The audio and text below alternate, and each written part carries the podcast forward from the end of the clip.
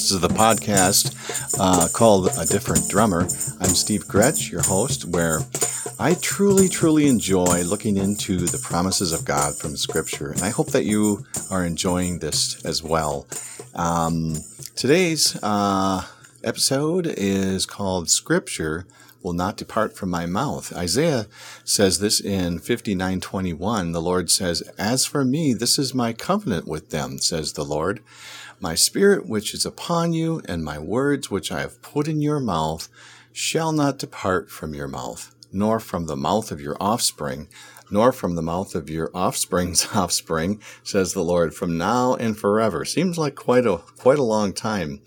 So, um, I, I don't know. I think it, it talks about it, the scripture will not depart from my mouth, but I, I kind of wonder, what about my head? Um, I, I, you know, it's really, it, it would seem, it would seem to make sense to me that as I study the scripture and I love and delight in it, that I'm kind of, I'm, and the Lord even says that I, I memorize it. Uh, while I personally have a difficult time memorizing where exact verses are and numbers and stuff. I um, I do remember where you know concepts and chapters and stuff like that. So, anyways, uh, as I study the word and put it, you know, in and and and it becomes part of my head, um, and obedience to God's word. Um, you know, he he uses that. He you know he uses he uses his word. It does not return to him void. So not it's uh it, it's interesting that he says it's in my mouth so um, but I do the, the the part where I study it and love it and delight in it that I I do that part myself. I I go and I listen to preaching. I I listen to um, you know I'm part of a church and I I put myself under the teaching and the um, of the Word of God. So um, his word i have got a couple of things here where uh, it's interesting because his um, it says where I, I call this section his word is a is abundance in jeremiah 15 16 your words were found and i ate them and your words became for me a joy and the delight of my heart for i have been called by your name o lord god of hosts so here we have an abundance of god's word um, and, and so he ate them. Jeremiah ate his words. And uh, this, interestingly, I found in, in Amos 8.11, Amos 8.11, there's a, there's a famine for the word. The days are coming, declares the sovereign Lord, when I will send a famine through the land. Not a famine of food or of thirst for water, but a famine of hearing the words of the Lord.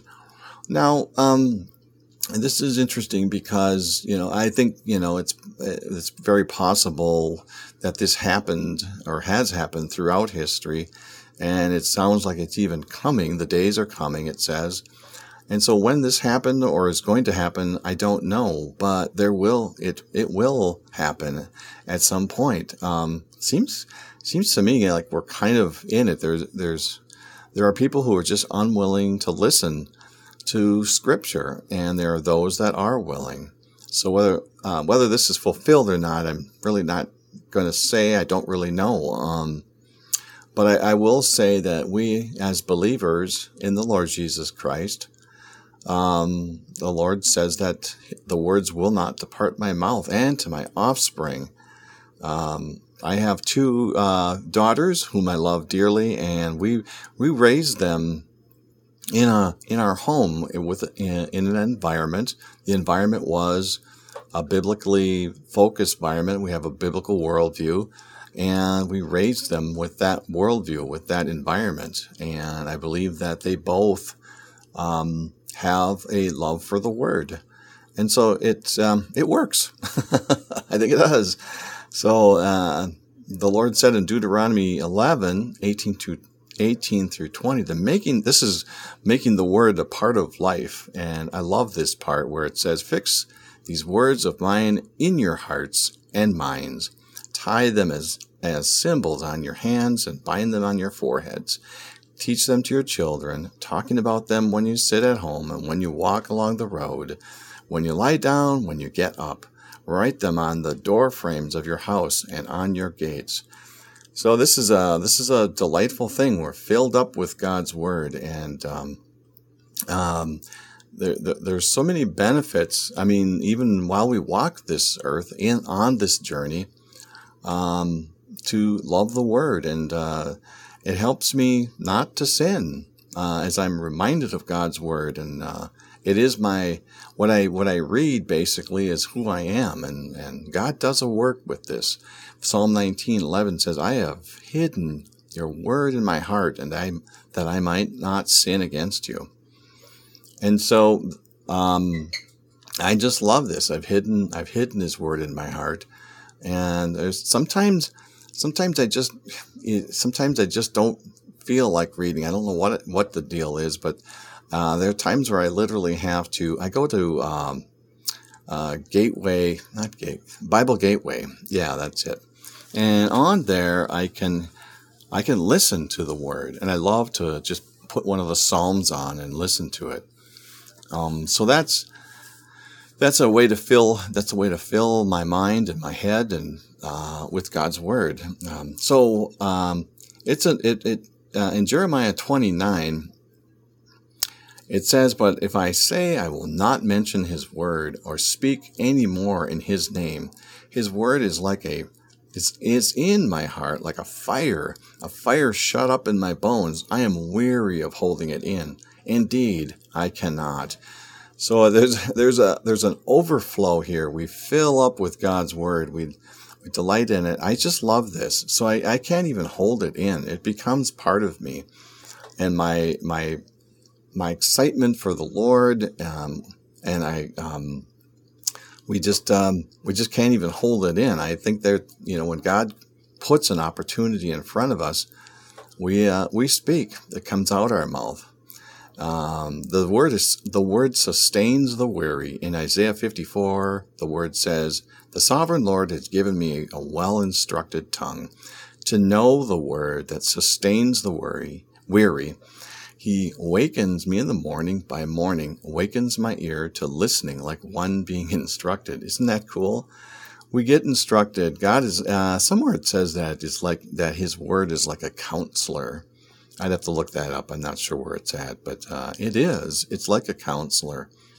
Um, there was a period in my life where I was uh, having trouble sleeping, and I literally, I, I really, really had to cling to the word. And honestly, Romans chapter 8 was what I clung to. It was just, uh, and it was, it went on for quite a while. Um, so we it, it, it sustains the wor- uh, weary and it's um, it does it's uh so uh, and I was weary at that time. I'm trying to find where I left off here. Oh, here it is.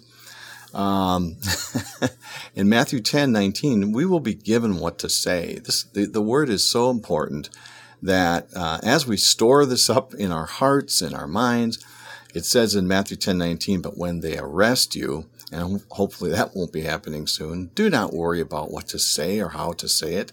At that time, you will be given what to say. Now, that's kind of an end time scenario. There is eschatology involved at the end of the end of the days, and uh, but still, the concept is there that the Lord gives us what to say. We have this overflow thing, like Jeremiah 29 said. And we also know that his word is truth. 2 Samuel 22:31 says that as for God, his way is perfect. The Lord's word is flawless. He shields all who take refuge in him. So we know it's flawless. We do. Um, I love the way my pastor says, you know, there's sometimes there's things that appear flawless, but there is, um, I forget exactly what he says, but they are both right, both and. Um, uh, is is it's so important to for me anyways to to realize that his word is right. There's not there's not a single flaw in there. And his word is eternal. Matthew says 20 uh, matthew 24 35 says heaven and earth will pass away but my words will never pass away. And in his word we have we do have his thoughts god's thoughts. We have his character we have his promises. So important, so very important. So we know by this promise that the scripture, the word of God, who he is, what he's done, what He expects from us. Uh, that will not depart from my mouth. So uh, I love to I love to store it up. I love to eat it, and I pray that's true for you as well. Um, I love doing these podcasts, and I'm having a hard time saying goodbye, but I love doing these because um, it's keeping me in the Word. Uh, not that I wasn't there before, but this is even more so for me. So I pray that's true for you as well. Thanks for tuning in um, to a different drummer, and I just like to thank you, and we'll talk again later. Take care.